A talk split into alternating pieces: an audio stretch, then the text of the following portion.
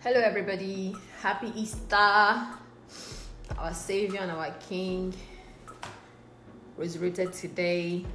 And um, I'm pretty much sure a lot of us must have finished eating our rice and chicken and the celebrations that comes with today. Just wanted to just say a quick happy Easter to all of us and hope everybody is doing great.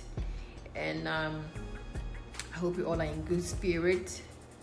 And um, we all are enjoying the Easter holiday, and we already, I'm sure all of us know the the reason for the season and the celebration.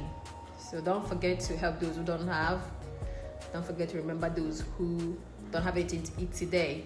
Even tomorrow, try your best and help your neighbor the best way you can and put a smile on somebody's face as you celebrate this Easter period. God bless you and enjoy your Easter holiday.